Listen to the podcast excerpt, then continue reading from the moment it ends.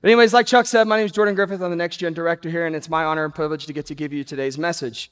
Today we are going to be talking about peace. What is peace? It's one of our candles in the Advent count in the Advent uh, candles. But we're going to be talking about peace, and so as we do that, we're going to open up today with the Word. And so if you'd like to turn your Bibles, apps, whatever you have, turn it to 1 Luke 1, 26 through 38. I got to read a lot. I'm just going to apologize in advance. But it's Luke 1, 26 through 38. And since we're starting out our Christmas season, we're going to start out in the story of Jesus and the, the foretelling of his birth. So, like I said, Luke 1, 26 through 38. I'm going to read it, so just bear with me. In the sixth month of Elizabeth's pregnancy, God sent the angel Gabriel to Nazareth, a village in Galilee, to a virgin named Mary. She was engaged to be married to a man named Joseph, a descendant of King David. Gabriel appeared to her and said, Greetings, favored woman, the Lord is with you. Confused and disturbed, Mary tried to think what the angel could mean. Don't be afraid, Mary, the angel told her. The angel told her, for God has found favor with you. You'll, be, you'll have, you will conceive and give birth to the Son, and you will name him Jesus. He will be very great and will be called the Son of the Most High. The Lord God will give him the throne of the ancestor David, and he will reign over Israel forever. His kingdom will never end. Mary asked the angel, But how can this happen? I'm a virgin. The angel replied, The Holy Spirit will come upon you, and the power of the Most High will overshadow you so that the baby will be born and will be holy. He will be called the Son of God. What's more, your relative Elizabeth has become pregnant in her old age. People used to say that she was barren, but she has conceived a son. And now, in the sixth month, for the word of God will never fail. Mary responded, I am the Lord's servant. May everything you have said about me come true. And then the angel left her. Now, this is the foretell story of Jesus. An angel comes down to Mary, who's roughly anywhere between 13 and 15 years old, and says, You're gonna, you're gonna be a mom. You're gonna be a mom, and not only that, but you're gonna be a mom of the Most High King. I don't know how to find peace in that. Not initially. I, have never been a 13, 15 year old girl, uh, but I imagine if I was one, and someone told me, because I, am next gen pastor, I deal with middle schoolers, and I can look at 13, 15 year old middle schoolers, and I'm just like, oh, no, no, no, no, no. I'd be so worried. I'd be, fair, I'd be fearful for them. But since today we're talking about peace, I'm going to start you off with this. When you stop and think beyond your own circumstances, you can have peace. When you stop and think beyond your own circumstances, you can have peace because that's what Mary does. Now, peace. What is it? How do we get it? We hear this word peace a lot. It, we sometimes have an understanding of what it is or what it could be. But what truly is peace? Well, first off, let's start off with what is not peace. What is not peace? Fear. Fear is not peace. When you have fear in your life, you do not have peace in it. Anxiety, anxiousness, worry, when these take over your heart, peace does not reside in it. Conflict, confusion, disturbed. If you remember in the start, Mary was confused and disturbed. She wasn't peaceful at the beginning of this. Like, what is this angel saying? I don't understand. These are things that are not peace. But now let's talk about something that we think peace is. What is peace?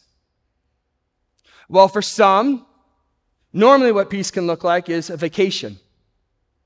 I know me and my wife just got the privilege to go up to our in law's cabin up in the mountains and just get away from reality. Just be able to run away, leave life problems behind, go up to the mountains in nature, and it's just, it's peaceful. Maybe peace for you is when the kids finally all go to sleep at night and everything's quiet. Maybe peace for you is on a beach.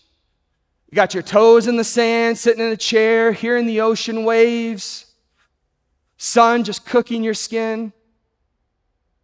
Peace for me growing up was thunderstorms.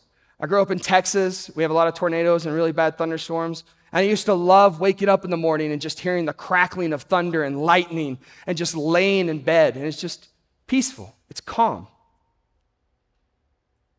Whatever you think of when I say the word peace, you normally think of what that is. You internalize it.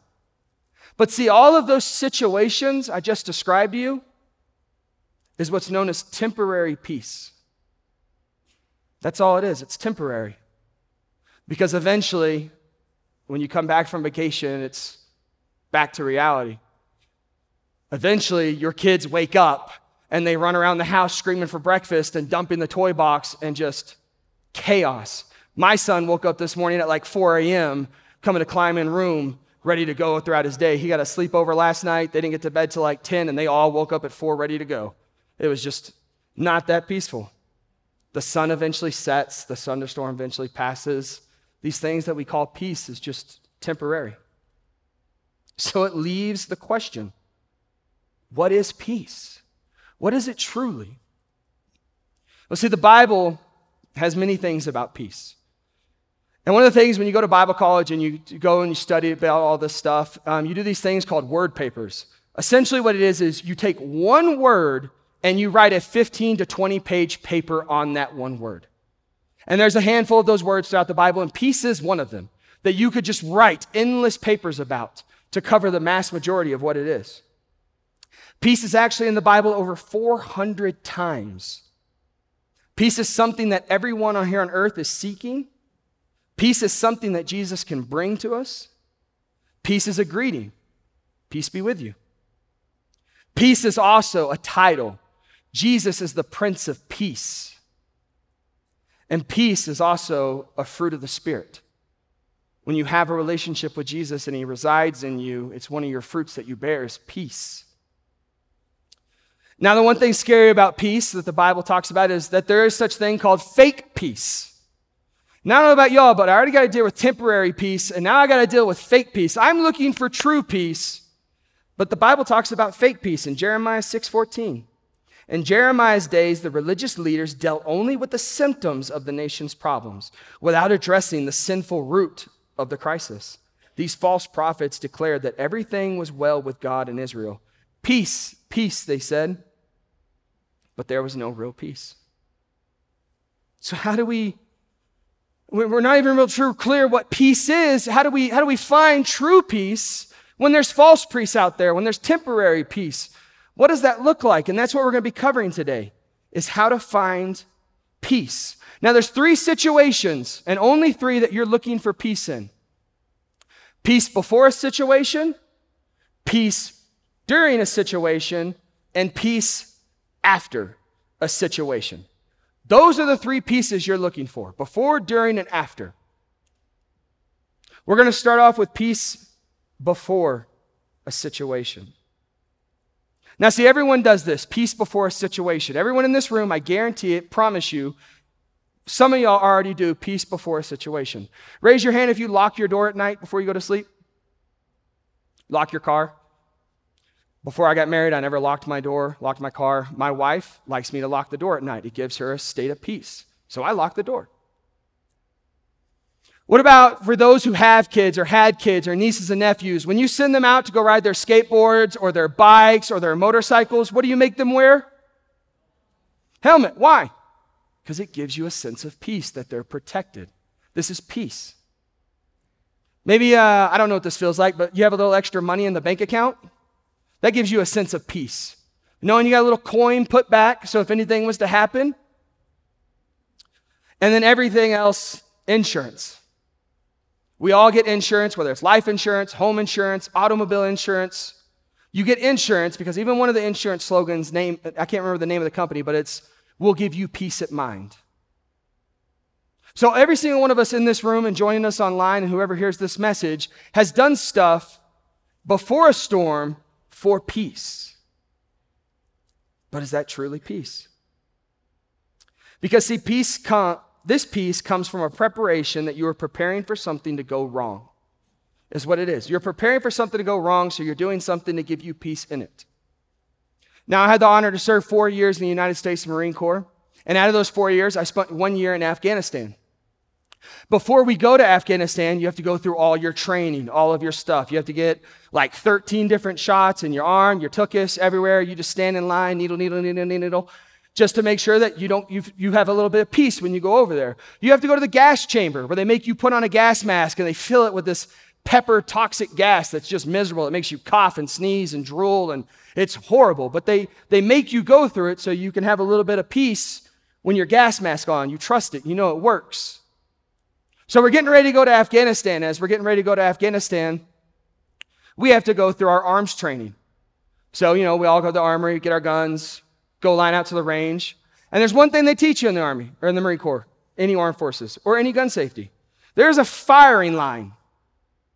And when you're on the firing line, you do not step in front of the fire line because then you're at risk of being shot.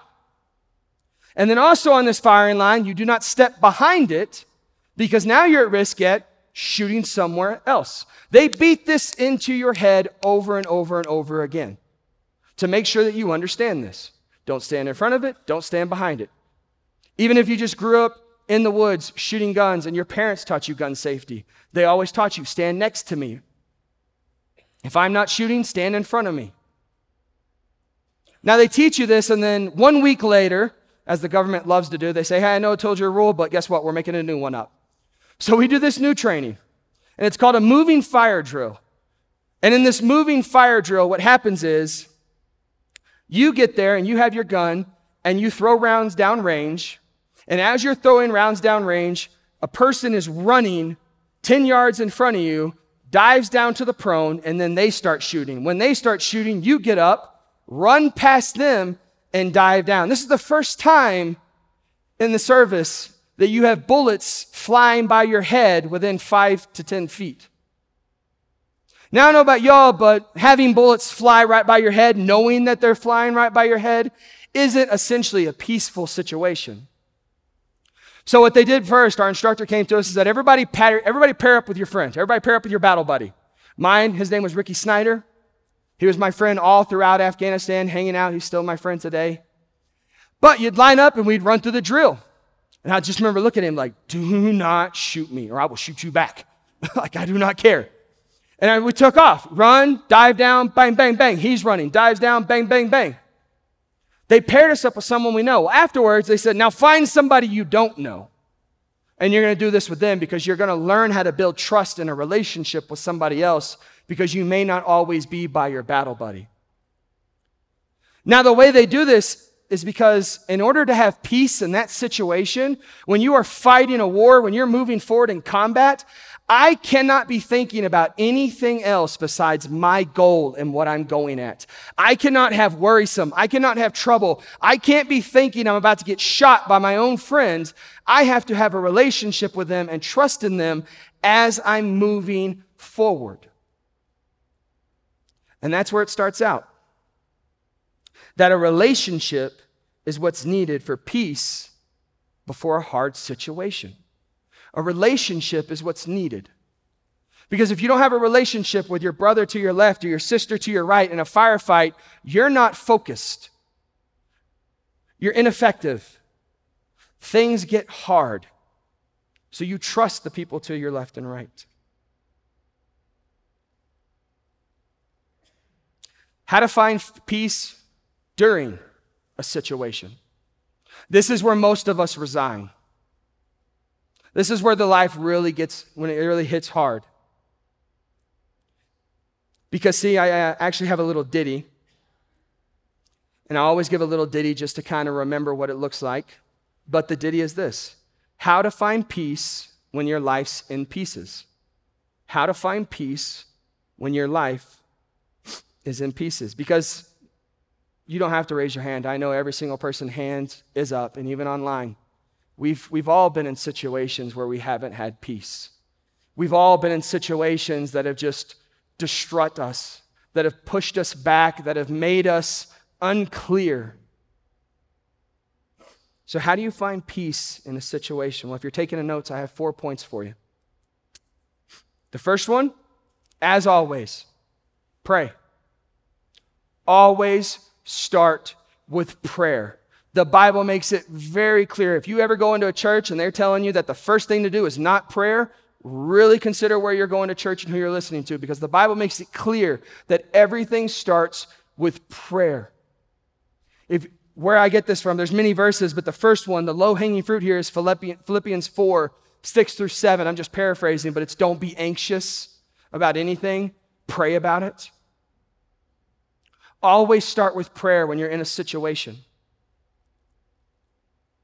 Number two, be grateful. Be grateful. And I know what you're already saying. Jordan, how, how am I supposed to be grateful when my life's in pieces? How is that supposed to happen?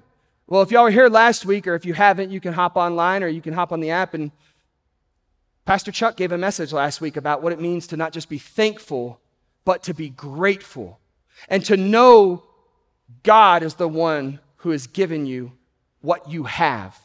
If you have good times, God has given it. If you have hard times, God has allowed it. Know that if God has brought you good times and now you're in hard times, God can bring good times again. Be grateful for what you have. Because, see, if you're not, your heart can go negative. Sure, you might have a car accident. Jordan, I crashed my car. How am I supposed to be grateful in this? Are you, are you breathing? Yeah. But Jordan, you don't understand. Like, I, I don't have any money in the bank. I just got my bills paid. I'm worried about the, I'm worried about my heat going out. So you got a house? Yeah. There's always something to be grateful for, and you keep your focus on that. Because if you don't keep your focus on what you're grateful for, like I said, your heart goes negative. And when your heart goes negative, everything becomes negative. And when I say everything becomes negative, you start looking at God negative. You start looking at God going, You're the one that brought me this negativity. You must be negative. It can corrupt, very simple. Number three, a state of mind. Keep a state of mind. In Isaiah 26 3, it says this You will keep in perfect peace those whose minds are steadfast because they trust in you. Now, like I said earlier, when you're training to go to Afghanistan, you're getting ready to go into a firefight, and bullets start coming down range. How effective do you think someone who's fighting a war, whose mind is just gone, whose emotions are wild and crazy and lashing out? Nothing much gets done. You have to keep a state of mind of being able to step back from a situation, breathe, see it for what it is, and know that God is in control.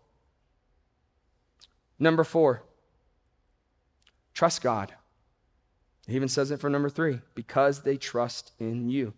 So, number four, trust God. Know that He is the Prince of Peace. Know that He is the Son of Yahweh. Know that He is the Messiah, Emmanuel, with us. Trust in God that He has you.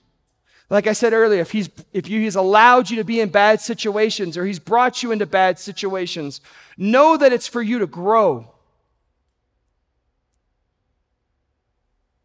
This time of year is really hard. Because, see, it's, we're, we're in the holiday season Thanksgiving, time to give thanks, Christmas, the birth of Jesus. Some of the greatest, most joyful times of the year.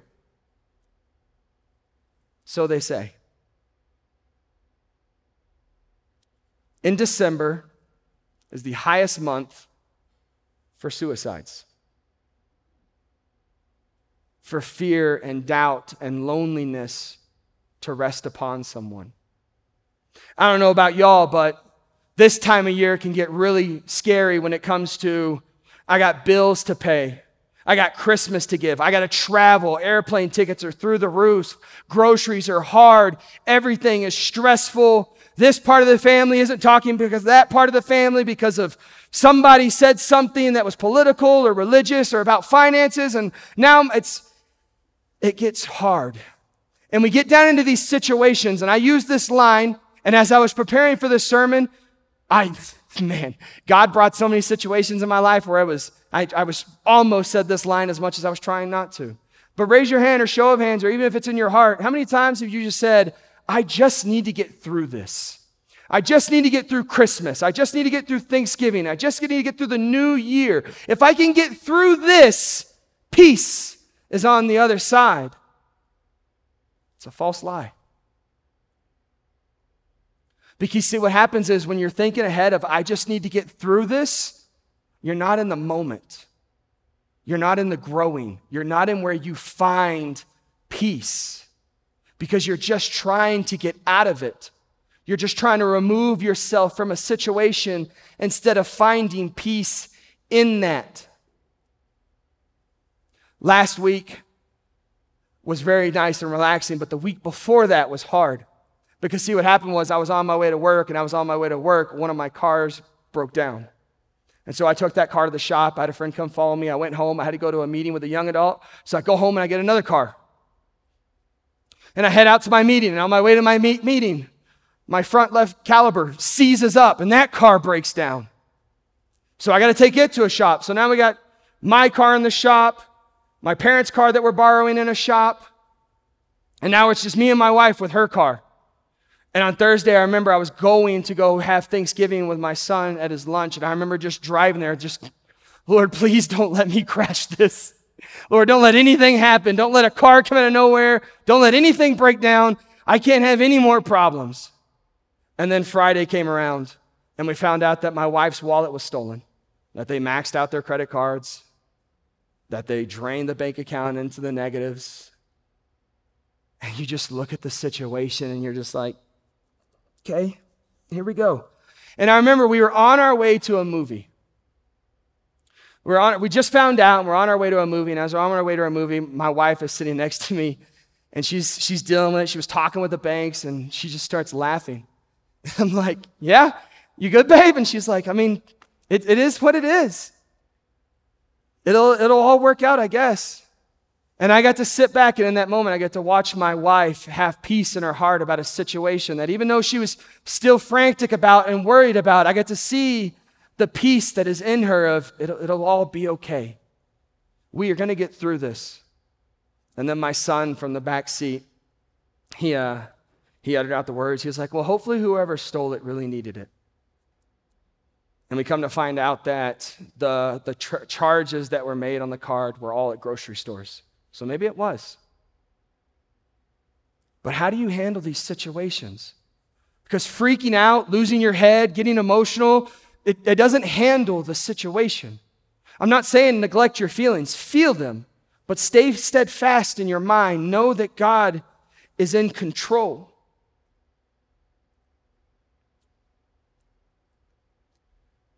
How to find peace after a storm after something happens, after something tragic happens that's unspeakable. Maybe a death in the family, a surgery, and there's recovery.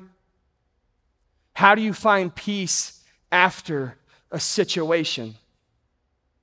I remember when I came back from Afghanistan, I got, got to be home for a little bit trying to unwind. They do some things in the military to kind of help you process things. But I remember going to visit my mom. And I'll never forget that trip because I'll never forget when my mom looked me in the eyes and said, I sent my son to Afghanistan, but I don't know who came home. I was angry. I was distraught. I had no peace in my heart. I was caught up with the negativity of my life and everything that's going on around me. I was lost. And that's what started my journey to find out what real peace is, that how to have peace in these moments with everything that's happened and how to move past that. Because, see, for me, peace isn't something that you can just get. It's not just a natural emotion, it's not just something that appears. It's something that that can happen like anger or happiness. Like those come easy to me. I can get happy, I can get angry, I can get worried, I can get anxious. Peace is something I grasp for, and I don't know why. Because for me, peace is the absence of negativity. Fun fact about science when I was in the Marine Corps, I was a mechanical engineer. I worked on ACs, generators, 5K, SkyTraks, a whole bunch of stuff. I learned one really cool thing, though, I never knew existed. There's no such thing as cold, it doesn't exist. It's not, a, it's, it's not like it's its own entity. So, like parents, when you tell your kids they're summertime and they leave the door open and you say, hey, you're letting the cold air out, it's not an actual fact. You're letting the heat in. Because, see, cold only is a product because it's the absence of heat. That's it. Cold only exists because heat is displaced. Once heat is away, there cold can resign. You can't just have cold, you have to remove heat. Another thing that happens in our life is with darkness.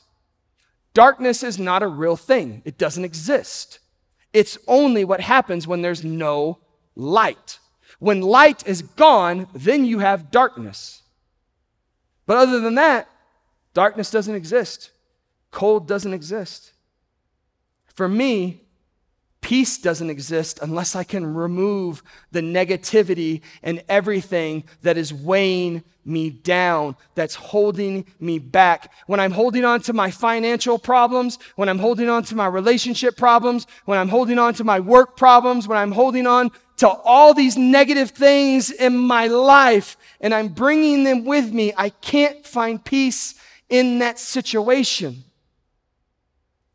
I have to let them go and give them to God. And that is when I can have peace.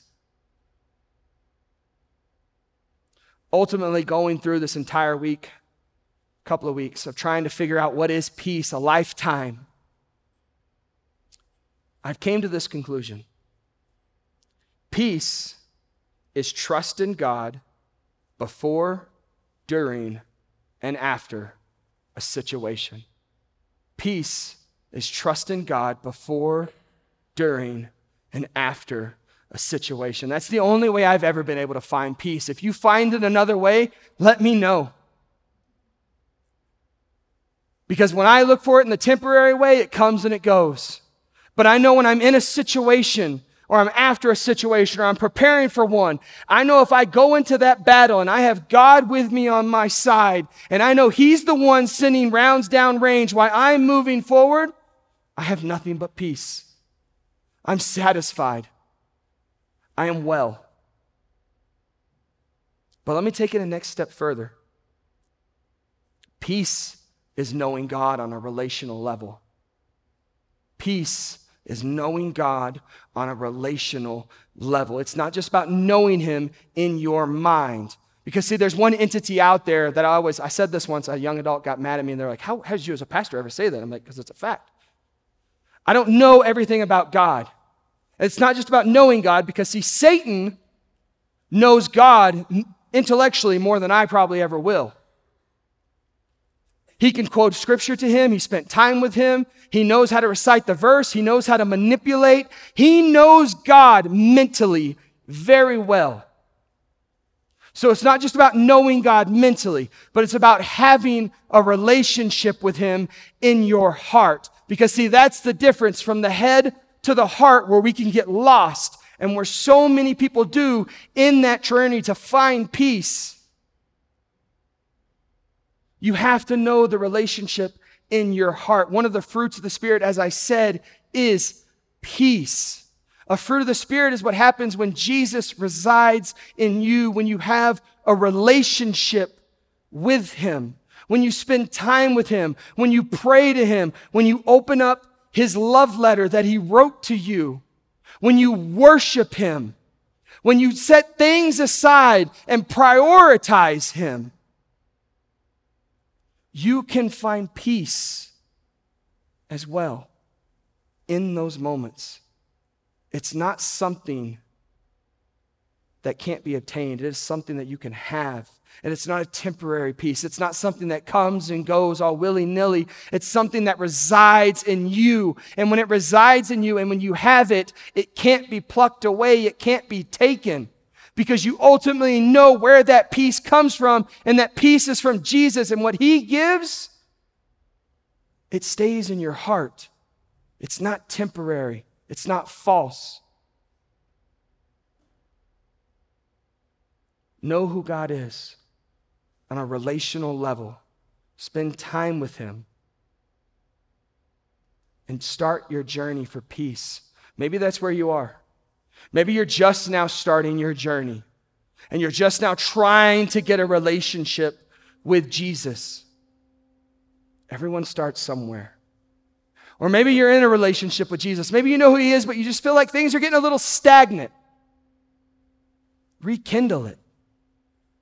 Rediscover who Jesus is. If you've ever been married long than five or seven years, I always hear older relationships tell me you, you have to keep the love alive. You can't just let it die. You have to keep romancing. You have to keep spending time. You have to keep loving. Maybe you need to rekindle that love and relationship with Jesus. Or maybe you're coming back. Maybe you left the relationship behind. Maybe you need to come back in relationship with Jesus. He's not a bitter ex. He will take you back. He will love you. He will have a relationship with you. If you're looking for peace, start with getting to know who God is in your heart. Let's pray. Dear Heavenly Father, Lord, thank you for this day. Thank you for this time that we can just come and open up your word.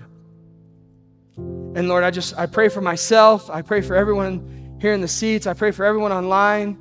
That, Lord, as we, as we start this journey for peace of where it is, of where it could be, how do I find it? How do I obtain it? Lord, we can just we can start with you. Lord, we can just start praying to you.